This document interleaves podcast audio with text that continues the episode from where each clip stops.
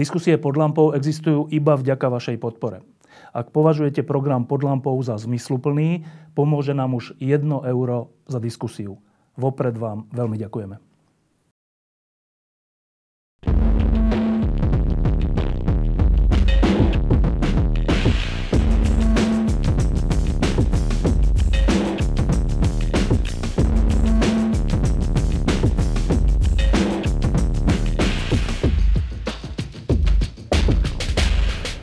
Pred pár rokmi sa na Slovensku objavil človek, ktorý upozornil, že v štruktúrach tohto štátu dochádza k rozkrádaniu a tento človek potom bol podrobený strašnej šikane, bol podrobený pokusu o diskreditáciu, bol podrobený pokusu o to, že spáchal trestný čin a tie roky tomu čelil po súdoch na verejnosti pamätám sa, keď som mu vtedy písal, tak hovoril, že nemôže o tom vlastne hovoriť, lebo beží súd, ale že verí, že to dobre dopadne. Teraz strich, prešlo pár rokov a tento človek je dnes ministrom vnútra. E, vítam v štúdiu Romana Mikulca. Ďakujem pekne. E, čo je toto za svet? No, v každom prípade e, v dnešnej dobe hlavne teraz, keď máme korona, tak si dávam túto otázku každý deň aj ja a, a pýtam sa, či je dobrý alebo zlý. No v každom prípade je taký domotaný. Je to trochu pocit zadozučinenia po tom, čo sa vám a pánovi Suchodolinskému dialo? Úprimne poviem, že ja to tak nevnímam e, ako zadozučinenie, lebo rozdeľujem to, vnímam to ako, ako nejakú nechcem povedať prirodzený, prirodzenú vec, ktorá sa udiala, to vôbec nie. Práve naopak, je to trošku, ešte sa z toho sám neviem eh, docela eh, spamätať. spamätať. A to naozaj som teraz úprimný, pretože som s tým, eh, než, ne, nerátal som s tým, nebol som na to a, a priori pripravený, ale nie v zmysle tom, že by som si netrúfal, to nie, ale teda Počítal som, že budem v parlamente a tak som išiel aj do volieb s tým, že budem v Národnej rade Slovenskej republiky.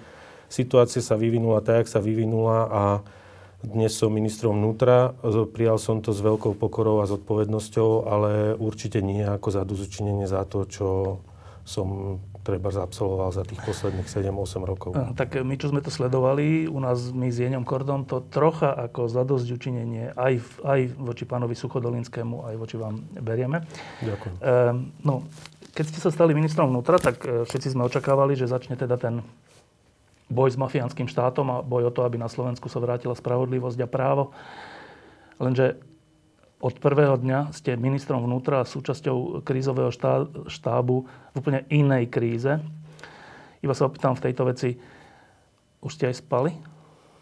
Spal som, aj keď pravdu povediať, spávam oveľa menej, ako som bol zvyknutý spať a, a spávam, z, zaspávam s oveľa dôležitejšími, dneska môžem povedať, dôležitejšími vecami v hlave a myšlienkami, tým nechcem povedať, že tie, ktoré som mal predtým, neboli dôležité, ale asi to je taký prirodzený vývoj vždy u človeka, aspoň ja to tak vnímam z tých mojich skúseností. Vždy, keď niečo príde, tak si človek myslí, že to je asi, že už nič horšie, že už nič dôležitejšie nemôže prísť. A vždy sa nájde niečo, čo zrazu potom prinúti mňa premýšľať o tom, že možno tie veci, ktoré som riešil pred pár rokmi, v konečnom dôsledku neboli až také dôležité, ako sú zase tie veci, ktoré treba riešiť dnes. Eh, nechcem v tejto relácii hovoriť veľa o tom koronavíruse, lebo všetko je teraz o koronavíruse, všetky relácie, všetky správy, všetky noviny. Ale aspoň jednu, dve otázky dám. Vy ste eh, minister vnútra, tým pádom ste z definície súčasťou toho riešenia iba na upokojenie ľudí. Um, teraz tie čísla trocha narastajú a ešte aj budú narastať, lebo však tá krivka je matematická vec. Uh, zvládneme to? Ja verím, že áno a robíme naozaj úprimne môžem povedať všetkým, že robíme všetko preto, aby sme to zvládli všetci spoločne. Čo je taká kľúčová vec, aby sa to podarilo? Kľúčová vec je, aby boli zabezpečené veci, ktoré treba, aby boli zabezpečené ochranné prostriedky, testy, aby sa testovalo, aby bola koordinácia medzi jednotlivými súčasťami, teda zdravotníkmi, naozaj tými ľuďmi, ktorí sú v tej prvej línii a ja im aj touto cestou chcem veľmi, veľmi poďakovať za tú prácu, ktorú vykonávajú od začiatku, pretože je to naozaj nesmierne náročné.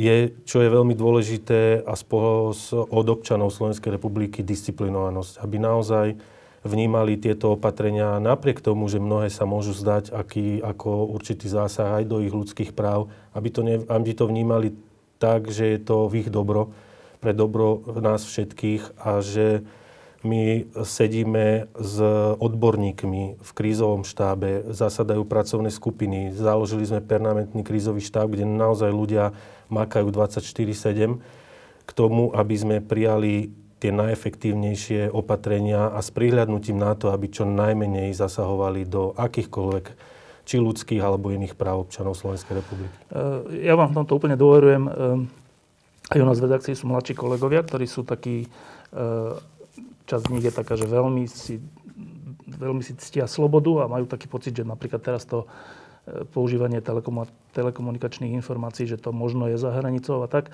Ja si to skôr nemyslím, ja vám v tomto dôverujem, ale teda myslíte aj na to, aby sa zachovala miera slobody, ktorá je nevyhnutná? Samozrejme, že áno. A pri každom tom opatrení, pri každom tom e, riešení hľadáme ten spôsob, kedy aby sme aj tých občanov Slovenskej republiky, aby sme im samozrejme nechali určitú mieru slobody, aby sme im nedali pocit, že ich niekto nejakým spôsobom uzatvára na samotky alebo teda do tej domácej karantény. Na druhú stranu, ale sú to opatrenia, ktoré sa ukazujú aj zo zahraničia, že sú nesmierne dôležité. Aby ľudia naozaj sa separovali, aby ľudia nechodili do spoločnosti, aby sa nestretávali. Poviem príklad, vo Veľkej Británii dokonca prijali opatrenie, kde aj rodinní príslušníci, ktorí nežijú v spoločnej domácnosti, aby sa nestretávali. Čiže toto sú naozaj opatrenia a my sa snažíme ich preberať aj z iných krajín na základe skúseností. Vyhodnocujeme, vyhodnocujeme ich, teda tie, ktoré sa ujali najviac, tie, ktoré sa ujali najmenej a potom taký ten nejaký zlatý benchmark, aby sme vedeli sa na základe toho zariadiť aj my a prijať naozaj také opatrenia, aby to bolo čo najefektívnejšie. Posledná otázka k tomu, e, ktorá všetkých asi trápi. Ako dlho to budeme musieť vydržať? Toto keby sme vedeli, tak e, boli by sme aj my e, vo veľa v inej situácii, aj pri tých príjmaní, pri tých, tých opatrení.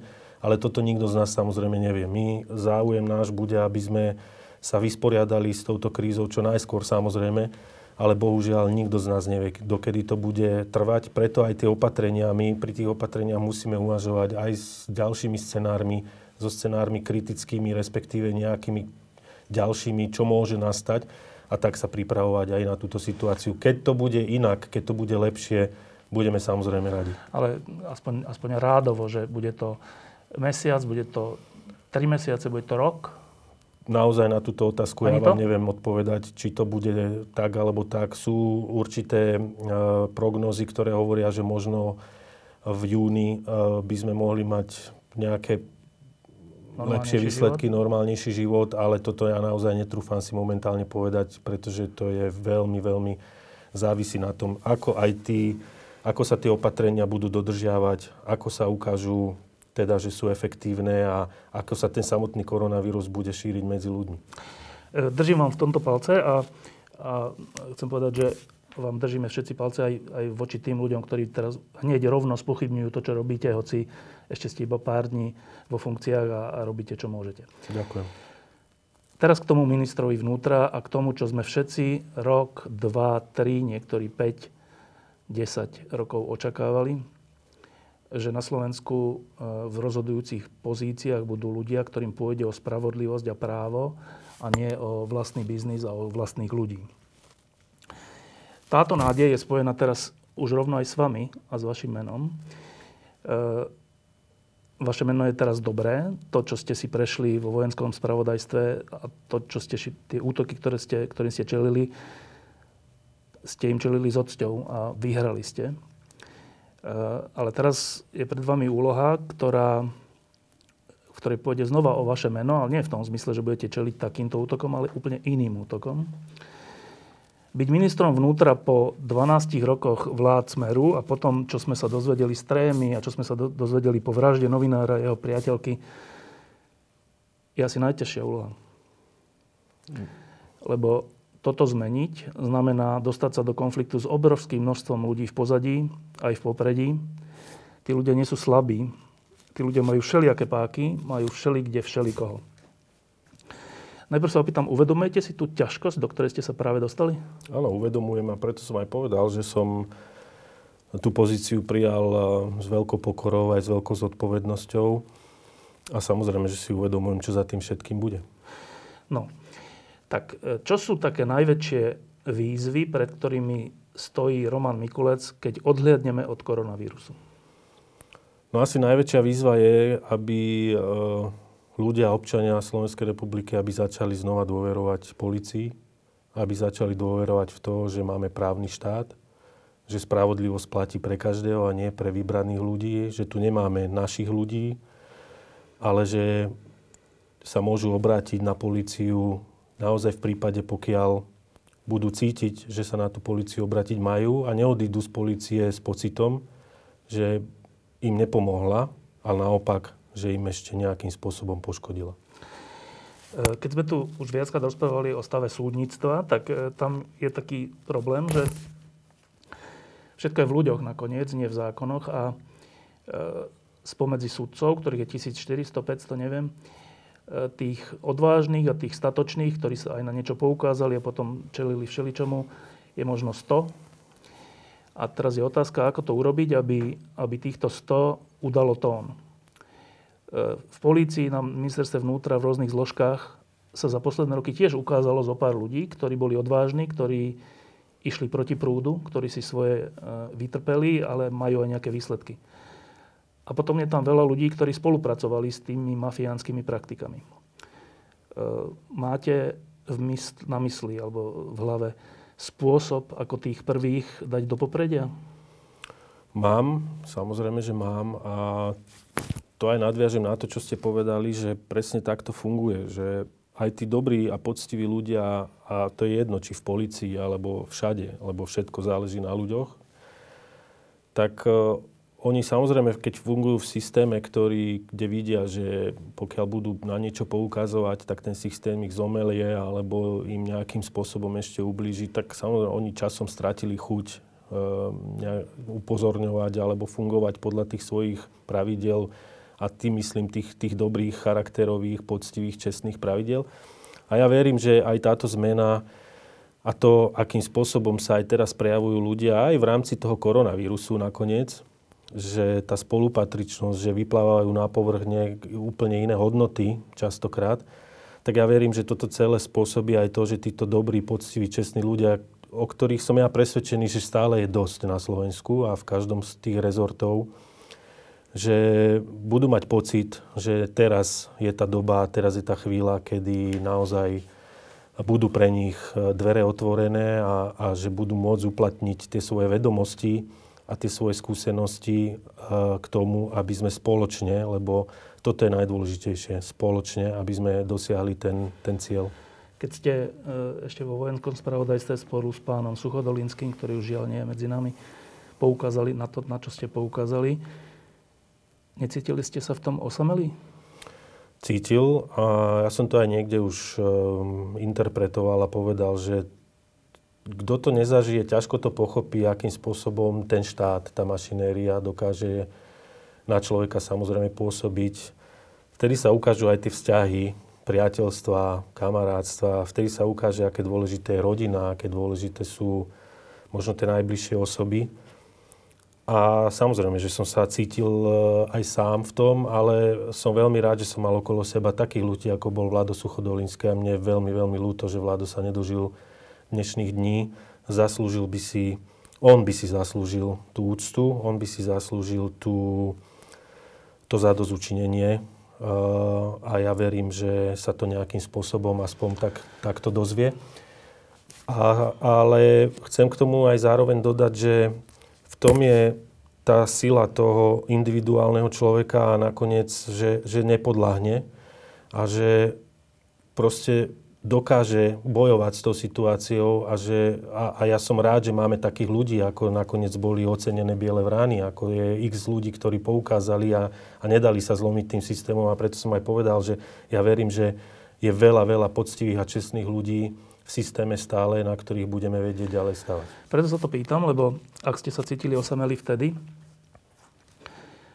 a nešlo o riešenie celého štátu, išlo o riešenie predaja bytov alebo rôznych machinácií vo vojenskom spravodajstve. Nebudete sa cítiť oveľa osamelejší dnes? Necítim to tak a nevnímam to tak práve preto, že, um, že, že mám pocit, že tých ľudí, o ktorých sa viem oprieť aj napriek tomu, že je to teraz taká mozaika, ktorá sa pomaličky, alebo pucle, ktoré sa začínajú pomaličky skladať a ja verím, že v konečnom dôsledku z toho vznikne ten obraz. Ale e, necítim sa osamelý, pretože, pretože vidím to aj v iných a vidím to v samotnom zložení vlády, vidím to v tom, akým spôsobom prebiehali, prebiehala aj tá kampaň. Ja som chodil po Slovensku a stretával som sa s ľuďmi, navštívil som e, veľa regiónov, a videl som to v tých ľuďoch samotných. Že oni, oni už naozaj boli unavení z toho, čo tu tých posledných 12 rokov bolo. A, a mnohí aj tí, ktorí boli predtým presvedčení, že ten systém bol dobrý, tak zrazu presvedčení neboli. Čiže ja naozaj teraz nemám ten pocit tej osamelosti, napriek tomu, že si uvedomujem, ako e, veľa a veľmi, veľmi dôležitých vecí pred nami bude stáť a stojí, ale e, necítim ten pocit osamelosti. No, vy ako minister vnútra máte na zodpovednosti rozhodujúce pozície, e, ktoré ovplyvnia tým či oným spôsobom práve to, či sa na Slovensku vráti spravodlivosť a právo. Pod e, ministerstvom vnútra je, je samotná policia, šéf policie, NAKA, rôzne ďalšie útvary, ktoré buď pracujú dobre, alebo pracujú v prospech temných síl. Eh, ja keď som sa o tom rozprával s Romanom Kvasnicom viackrát aj tu pod lampou, tak on mi hovoril takú zaujímavú vec, že eh, tie sily v pozadí, ktoré riadili tento štát, hoci my sme si mysleli, že ich riadia tí funkcionári, ktorí boli v popredí, tie sily v pozadí vedia dosadiť do týchto funkcií ľudí, ktoré sa, ktorí sa nám budú zdať, že tí sú fajn. A my vôbec nebudeme vedieť, že koho oni sú ľudia. No teraz teraz vlastne je tá situácia, že vy ste minister vnútra, vy budete o tom spolu rozhodovať, ktorí ľudia budú kde, ale sú, súčasne tie síly v pozadí budú chcieť tam dať svojich ľudí tak, aby aj vy ste boli spokojní, aj oni. Viete toto uhrať? Myslím si, že áno. A, a je veľa spôsobov. A samozrejme nechcem teraz tvrdiť, že sa to dokáže zmeniť za jeden deň, alebo že máme teraz čarovnú gulu, ktorá nám ukáže, kto je ten dobrý a kto je ten zlý. Ale práve preto znova opakujem, že spolieham sa na veľa čestných a poctivých ľudí, ktorí sú stále v rámci rezortu a, a, a ten kolektív častokrát dokáže, pokiaľ je dobre nastavený a dokáže fungovať v systéme, ktorý sa samozrejme môže zmeniť a nebude takým spôsobom fungovať, ako fungoval doteraz, tak ja verím, že samotní tí ľudia, samotní tí poctiví policajti, vyšetrovatelia e, dokážu poukázať na tých, ktorí by nie celkom boli alebo mali byť súčasťou toho systému, ja myslím toho nového systému. Takže ja to nevnímam len ako, ako solo jazdu, ale toto bude veľmi dôležité, akým spôsobom a ako rýchlo sa nám podarí vytvoriť naozaj taký ten najbližší tím, a začneme pracovať aj na mnohých iných zmenách tak, aby, aby sme mm, dokázali čo najväčšej miere, ja samozrejme nechcem teraz hovoriť o nejakých absurditách typu 100%, ale, ale čo najväčšej miere, aby sme dokázali naozaj mať tam ľudí, na ktorých sa budeme vedieť spoláhnuť. E, dôležitá funkcia bude policajný prezident. E, boli také úvahy, že či súčasný policajný prezident nie je náhodou fajn. Ja len pripomínam, že na jednej z diskusí o tom, čo sa stalo, pokiaľ ide o vraždu. On povedal, že Jan Kuciak podcenil situáciu a tým pre mňa úplne, že skončil. Ale ja nerozhodujem o tom, vy o tom budete rozhodovať. E, v súvislosti s policajným prezidentom, ja si za posledné roky pamätám jediné meno, ktorému som dôveroval, a to bol Jaroslav Spišiak. S potešením som nedávno čítal, že jednak ste vy aj spolupracovali a jednak e, aj možno budete spolupracovať. Budete? Áno, budeme. Ehm, formou teda poradcovstva alebo formou normálne nejakej vážnej funkcie?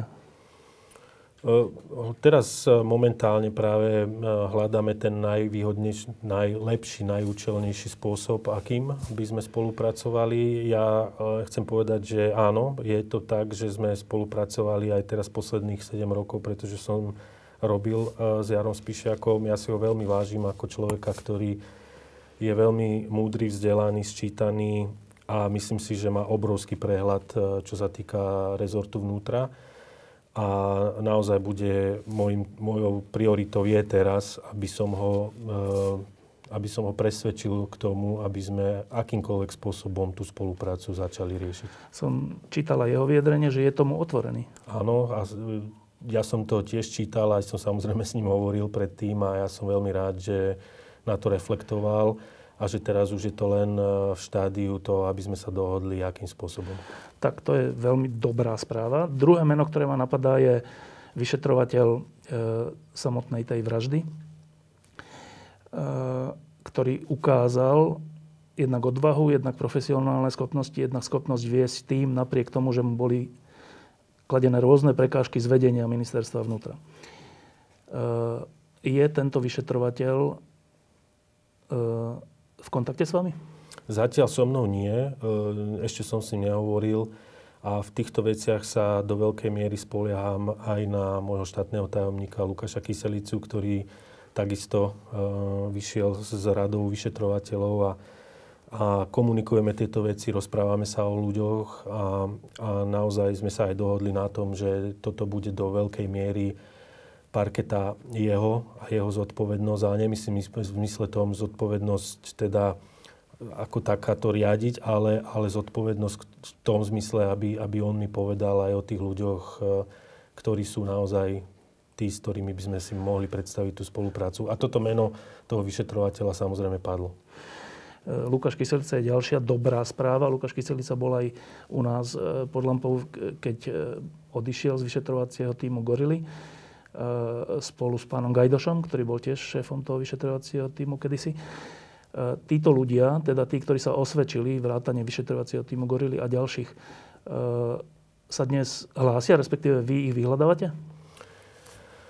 Musím povedať, že nevnímam to tak, že sa hlásia, lebo ono to nie je celkom no, ako dobre význie, že niekto sa hlási, ale vieme, vieme o nich samozrejme. Tak ja som povedal, dávame dokopy tie mená aj s Lukášom a s niektorými e, sme sa už aj stretli a ja samozrejme to bude ďalší z krokov, kedy chceme čo najrychlejšie sa nejakým spôsobom dohodnúť, e, ako týchto ľudí využijeme. Iba aby som bol, aby som tomu rozumel, vy patríte k táboru, ktorý si myslí, že má byť nový policajný prezident? Ja teraz patrím k táboru ľudí, ktorí, a ja som sa s policajným prezidentom stretol, myslím, predvčerom, prvýkrát, to musím e, úprimne priznať, lebo naozaj od prebratia zodpovednosti ako ministra vnútra, za rezort vnútra teda nebol na to čas.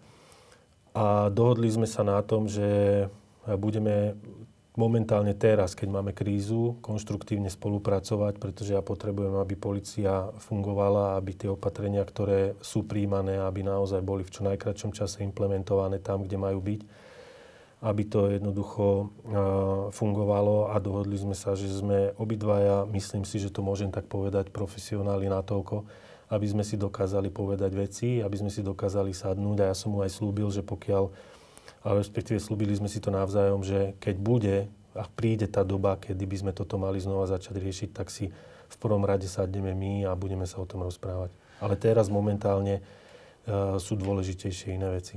Lebo verejnosť to očakáva, že čo sa teda stane so šéfom polície. Vnímate ten tlak verejnosti? Áno, vnímam a, a, a reflektujem na to samozrejme, len naozaj v tomto ja by som chcel takisto požiadať všetkých, aj tú verejnosť, aby, aby nám dali trošku čas, aby sme sa mohli nadýchnuť e, v zmysle tých priorit, ktoré teraz pred nami stoja, a to je koronavírus. A to je to, aby aj tá policia fungovala, aby tam bola tá kontinuita zachovaná, lebo jednoducho bez, toho, bez tých opatrení a bez tej implementácie tých opatrení sa to nedá riešiť a naozaj také veľké veci, ako sú akékoľvek personálne zmeny, lebo povedzme si úprimne, aj ten policajný zbor dneska nie je v stave, kedy by sme mali nadstav, keď to tak môžem povedať, ale skôr je to opačne. A naozaj my si chceme ľudí do tých kľúčových pozícií, akýchkoľvek, a teraz nehovorím len o pozícii policajného prezidenta alebo šéfa NAKY, ale akýchkoľvek kľúčových pozícií naozaj vybrať. Takže a na to potrebujeme aj, aj trošku, popri tom všetkom, čo treba riešiť, potrebujeme na to aj trošku čas. E, teraz jedna vec, čo sa týka médií. E, za posledné roky sme si už zvykli, že sme boli sledovaní. Jeden z nás bol zavraždený. E, na viacerých z nás boli cestou polície poskytované údaje, osobné údaje o našich rodičoch, o našich bratoch, o našich príbuzných, o našich motorových vozidlách. A to sa všetko dialo, všetko je to popísané, všetci to vieme. Vieme, kto to vynášal, cez koho to vynášal. Vieme, že v tom hrá rolu nitrianské čo podsvetie, pán Bodor a ďalší ľudia, pán Gašpar a ďalší ľudia. A zatiaľ to len čítame. Občas chodíme na nejaké výsluchy. E, je toto z hľadiska ministra vnútra dôležitá vec? Samozrejme, že je. Ja takisto som tieto veci vnímal aj z médií, aj, aj z iných kruhov, pretože Samozrejme stále nejaké, nejaké tie kontakty človek po 20 rokoch práce v tých bezpečnostných zložkách má. Takže sam, pre mňa je to naozaj z, veľmi dôležitá vec.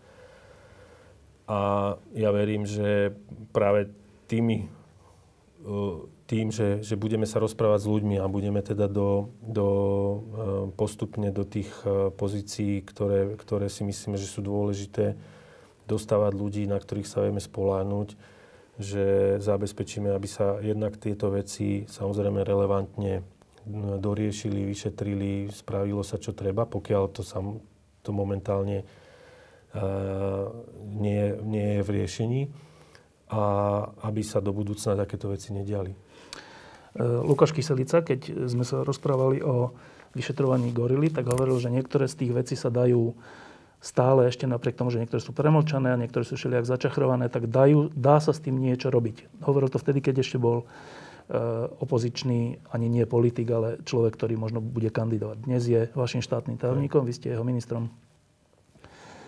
Tieto veci z minulosti, e, nedopadne to tak, že znova bude nejaká hrubá čiara?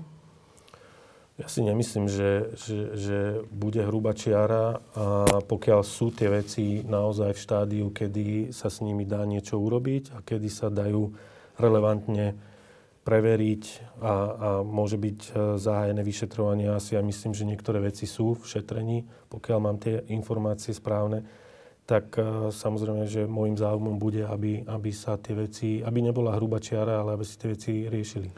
My sme tu roky žili v takom pocite, že tým, ktorí sú pri moci a ktorí sú tzv. naši ľudia, sa nič nemôže stať a že norm, naopak, že normálni ľudia majú mať dôvod sa ich obávať. Váš životný príbeh to potvrdzuje. E,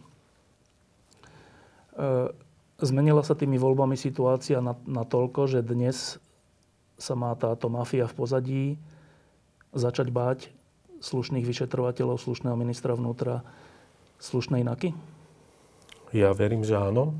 A bola to jedna, jedna z priorít, keď to tak môžem povedať, boj s korupciou e, v rámci volieb. A ja myslím, že samotný výsledok tých volieb ukázal aj, akým spôsobom je nastavená verejná mienka. Vrátim sa k tomu, čo som hovoril. Áno, my sme to cítili aj v ľuďoch, že tí ľudia naozaj chcú, aby sa tieto veci riešili, aby jednoducho prestala doba, kedy tu platia tie iné pravidla pre našich ľudí a, a takmer, uh, alebo, alebo také iné pravidlá zase pre bežných ľudí. Čiže ja z mojej pozície, keď uh, môžem teraz povedať, áno, ja, ja určite, môjim cieľom bude, aby veci, ktoré sa diali a ktoré uh, by sa nemali diať, tak aby boli patrične prešetrené a aby ľudia, ktorí tieto veci páchali, aby boli aj za to patrične potrestaní, respektíve mali za to zodpovednosť. Tam sa to rovno masa, mafia a všetko, čo pod tým myslíme, Romana Mikulca obávať? Ja nechcem, aby, aby to vyznelo, že sa majú obávať Romana Mikulca, ale ja, ja som človek, ktorý mám rád systém. Ja, ja by som si prial, aby naozaj ten policajný zbor a ministerstvo vnútra fungovalo spôsobom, aby nikto po pár rokoch nemohol už povedať, že tu boli naši ľudia, že pravidla neplatili pre e, vybratých ľudí a že sa tu mohli e, etablovať ľudia podobní Kočnerovi, Baštrnákovi a, a podobným e, ľuďom, ktorí de facto potom ovplyvňovali tých ľudí, ktorí mali vplyv na krajinu. Toto dúfam, že už tieto doby skončili. Nebude to ľahké, ale ja verím v to, že spoločne, či s tými obyčajnými ľuďmi, lebo tých občanov Slovenskej republiky, tých normálnych, ktorí chcú normálne žiť, ktorí chcú, aby platil nejaký systém, aby sa nemuseli toho systému báť, aby mohli mu znova dôverovať. A toto je naozaj kľúčové, pretože tá dôvera v systém na Slovensku za posledné roky padla niekde na dno. Takže ja by som si veľmi prijal, aby ľudia začali veriť v ten systém, začali veriť, že aj napriek tomu, že sa hneď na začiatku nemôže podariť úplne všetko, že nemôžeme na začiatku úplne riešiť všetky problémy naraz, lebo a tých problémov dneska bohužiaľ máme a tých veľkých problémov veľmi, veľmi veľa, ale z ich, že z ich a s pomocou, že s tým, že budú nám veriť, že nám budú dôverovať, že to môžeme zvládnuť spolu. Samozrejme, a to je aj, čo sa týka aj vás novinárov a, a všetkých tých, ktorí urobili kopu roboty práve v tom, že prinášali, informovali o mnohých kauzách, informovali o tom, čo sa dialo, napriek tomu, že viem, že aj vy mnohí ste mali s tým problémy. E, pod ministerstvo vnútra patrí aj letka e, ministerstva vnútra, ktorej technikou bol zo Slovenska nedávno unesený vietnamský občan. Je to pre vás dôležitá vec vyšetriť túto vec? Určite áno. Určite áno a, a verím, že sa k tomu dostanem v najbližších dňoch. Myslím nie k tomu, že to bude vyšetrené, ale k tomu, aby som bol informovaný, v akom to je štádiu. Um, viete už mená, alebo viete už minimálne inštitúcie, v ktorých chcete vymeniť vedenie?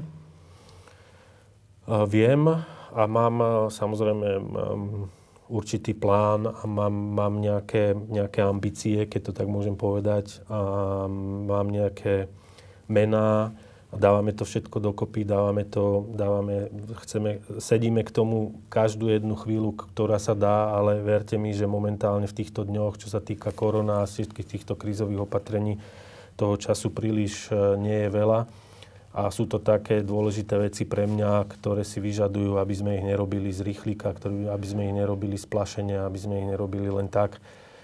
Ale naozaj uh, chcem uh, to robiť zodpovedne.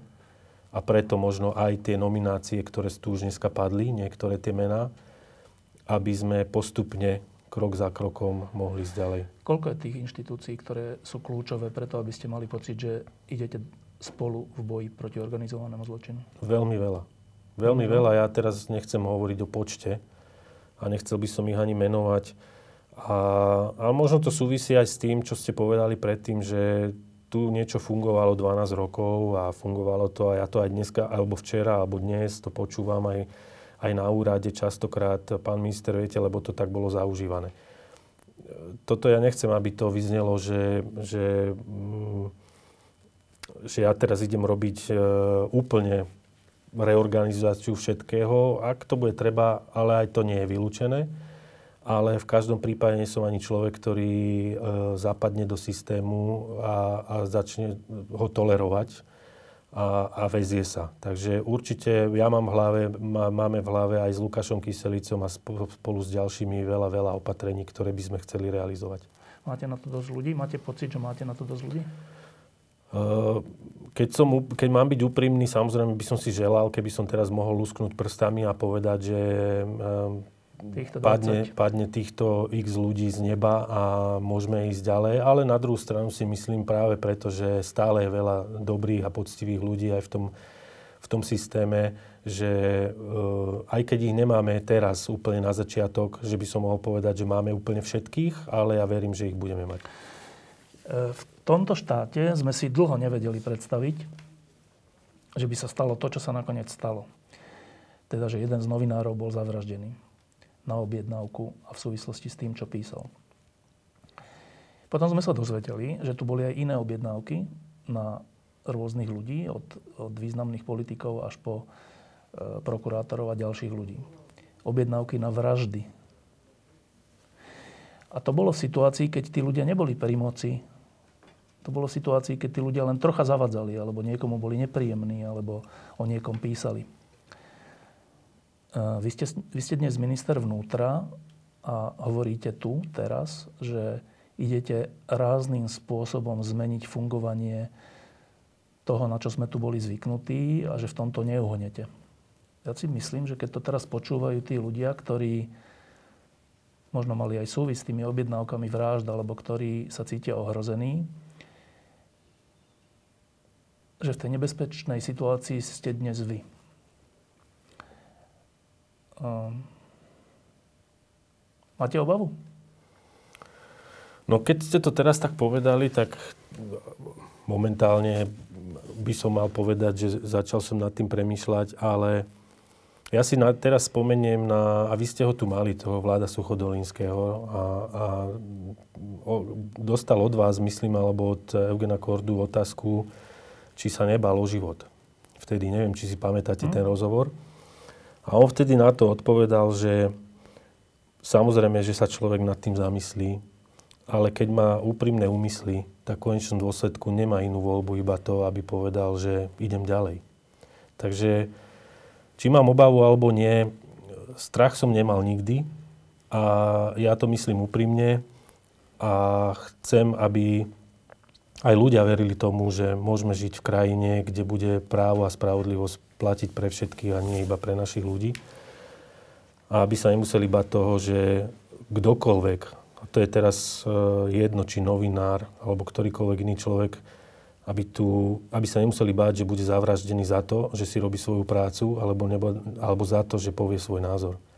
Takže pokiaľ sú ľudia na Slovensku, alebo sú nejaké, ja neviem, ak ste ich nazvali, temné síly na Slovensku, ktoré ktoré majú inú predstavu o fungovaní a o tom, ako by to tu malo vyzerať, tak uvidíme. No. Poďme do toho. Je ten súper na druhej strane veľmi silný? Tak bolo by, bolo by asi neférové a nezodpovedné povedať, keby som teraz povedal, že je slabý. Ten super tu mal veľmi dobré podmienky niekoľko rokov na to, aby, aby budoval svoje, svoje postavenie a, a tak, jak ste povedali, je veľmi veľa ľudí, ktorí boli proste zainteresovaní v mnohých činnostiach a, a, a mali za to určité benefity. No a ten systém samozrejme si budú chcieť chrániť. No otázka je teraz, e, či my spolu, všetci, tí, ktorí chceme, aby na Slovensku platili iné pravidlá, aby na Slovensku začala platiť nejaká spravodlivosť, slušnosť, poctivosť, čestnosť, aby tieto hodnoty sa znova vrátili do povedomia ľudí a do povedomia systému, či my dokážeme vytvoriť všetci spolu oveľa väčšiu protiváhu týmto ľuďom. A ja verím, že sa nám to všetkým spoločne podarí. Cítite v novej koalícii odhodlanie v tejto veci? Cítim a cítim aj veľkú podporu a, a, a, a aj odhodlanie, aj, to, aj tú úprimnosť. A to je veľmi, veľmi dôležité. Roman Mikulec, ďakujem, že ste prišli. Ďakujem pekne za pozvanie. Fakt nespíte? Spím, len málo. Koľko to bude trvať táto nasadenie? Neviem. Dlho? Dlho. Dlho, tak musíme to rozdeliť. Budete mať čas aj na toto, o čom sme sa teraz rozprávali? Musíme. Robíte na tom už teraz? Robíme, jasne. Diskusie pod lampou existujú iba vďaka vašej podpore. Ak považujete program pod lampou za zmysluplný, pomôže nám už 1 euro za diskusiu. Vopred vám veľmi ďakujeme.